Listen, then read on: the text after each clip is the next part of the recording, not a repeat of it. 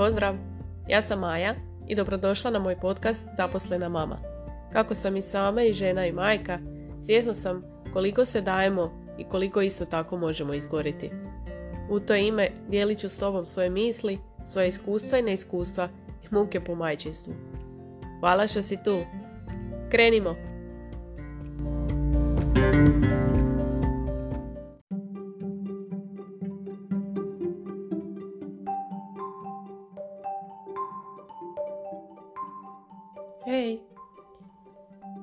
Li čuli kad za pojam dead shaming?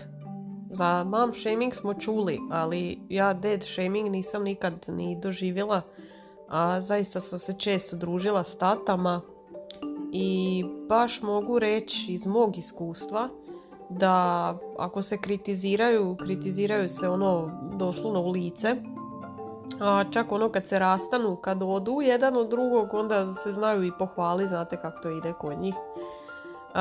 Nisam nikad čula nekog oca da kritizira drugog oca o odgoju ili o bilo čime. Mislim, sigurno, Bože, i oni isto tračaju i to sve. Ali ni blizu kao mi žene. Jer ovaj mom shaming je katastrofa. posebno na društvenim mrežama i ne mogu shvatiti zašto je tako zašto neke žene imaju toliku potrebu pljuvat, mrzit doslovno. Ne znam, kad je bilo aktualno kad je muž udario Jelenu Karleušu onda je bilo većinom komentara od žena pa ono zaslužila eto kad je plastična i take neke fore Mislim, užas. Kao prvo, ko zna šta je tu istina i šta nije, ali sad ako je žena operirana, šta u redu je da dobije batina ili ne razumijem, jel? rijetko gdje sam vidjela neki komentar e, pa ono, nije baš to treba napraviti ili džubre jedno ili već šta god. većina komentara je bilo pljuvanje nje zaista ne znam pozadinu priče i uopće ne znam zašto sam išla te komentare, nekak se uhvatiš u taj vrtlog kad jednom kreneš, sam se nasekiraš. Ali zar se ne bi žene trebale držati zajedno, posebno ako je tako nešto u igri. Možda sam sad krivi primjer navela, ali razumijete šta želim reći. Kad sam rodila, nisam mogla dojiti, zaista sam se trudila, trudila, trudila, toliko da sam već e, bila luda kompletno, baš sam pretjerala. I stvarno mi je ono muž me naveo na pravi put. E, naravno da sam ja googlala, čitala i svašta nešto i neću imenovat grupu na Facebooku, znači strašno, e, gdje doslovno budeš popljuvan ako ne doješ dijete. Nisam postavila pitanje nikad tamo, niti ću. Bilo je u pitanju, jedna mama je pitala da želi djetetu dati formulu, jel? Jer se vraća na posao, pa odvikavanje od dojenja, ovo ono, znači sasvim jedno pitanje normalno, jel? To je bilo strašno, ja mislim da su oni znali njezinu adresu da bi joj poslali ne znam koga tamo. Kako si ti to majka, najlakše je gurnit bočicu, Mislim, evo, ko majka koja je gurala bočicu, mogu vam reći da prosite da lakše gurnit sisu u usta, jer bočicu moraš praviti, grijat, podgrijavati i ne znam šta ne. Jel, e, tako da e, ne znam uopće odakle ženama takve ideje i tako pravo da nekog toliko pljuješ, nit ga poznaš, ni znaš njegovu priču. To se ne smije događati, makar žena odlučila ne dojit eto jer joj se ne doji. To je njezin izbor i njezino pravo. Mislim, dovoljno je da muškarci odlučuju hoćemo li mi abortirati ili ne, pa ne treba još i da se žene međusobno napadamo za takve nekakve stvari.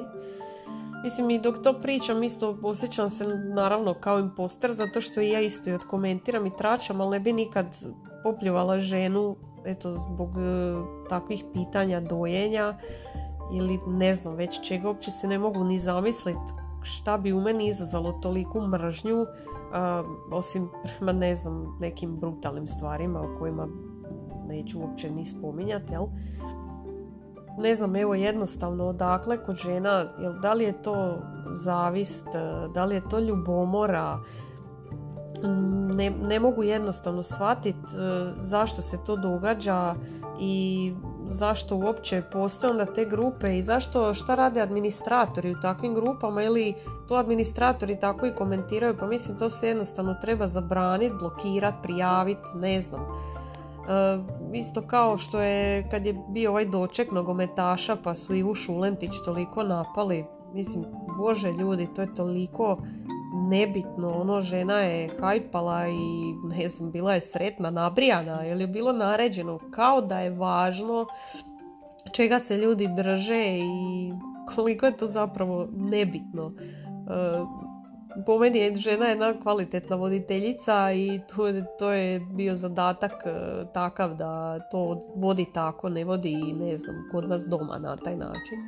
ali kad se ljudi nečeg uhvate, to je grozno i sad ok, trebaš imati mišljenje bio muškarac ili bila žena, ali većinom si žene daju za pravo baš pljuvat i to jedna drugu, a zaista mislim da bi se barem po pitanju majčinstva trebali držati zajedno. Jer kad ono, ne znam, čuješ komentar, e, ti imaš jedno dijete, jel?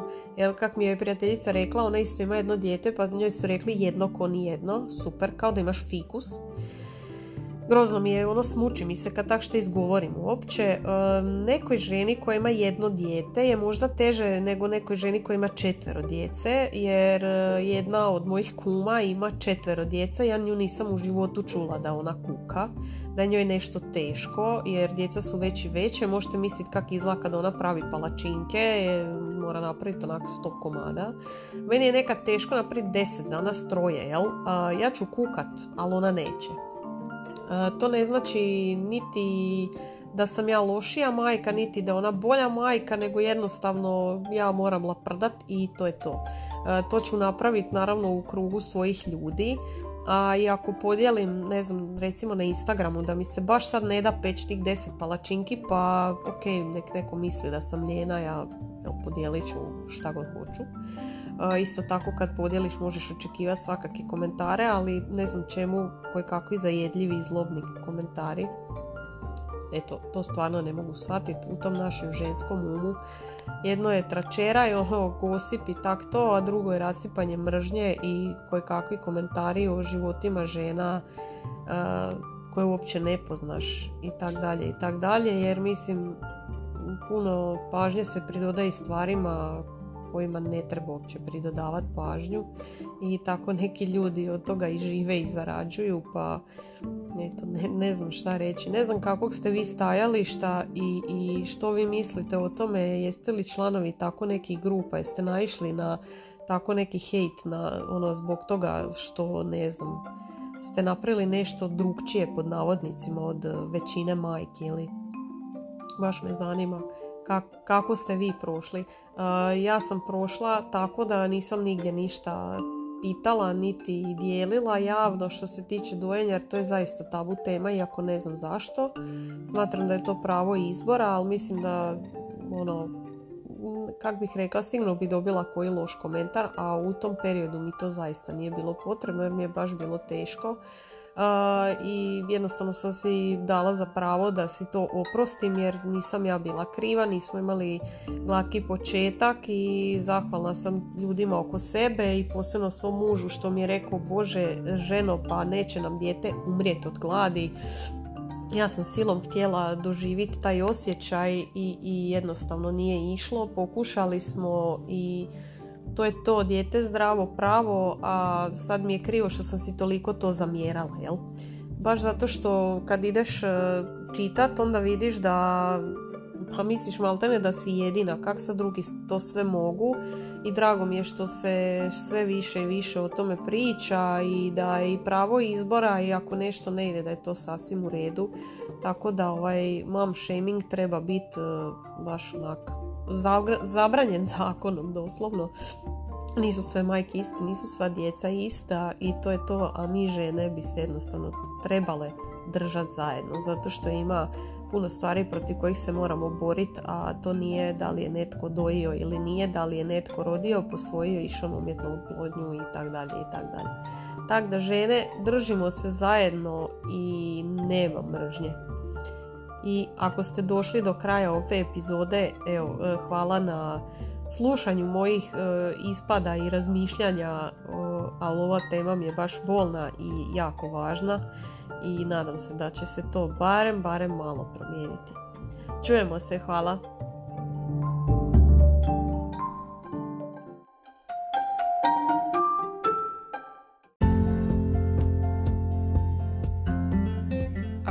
Svidjela ova epizoda, ocijeni ju na platformi na kojoj slušaš ovaj podcast i podijeli link na Instagramu i označi me actionma.ma to jest actionma.ma Također se možeš pretplatiti na magazin Selfish, a to je magazin za mame jer je vrijeme da malo više brinemo o sebi. Hvala ti!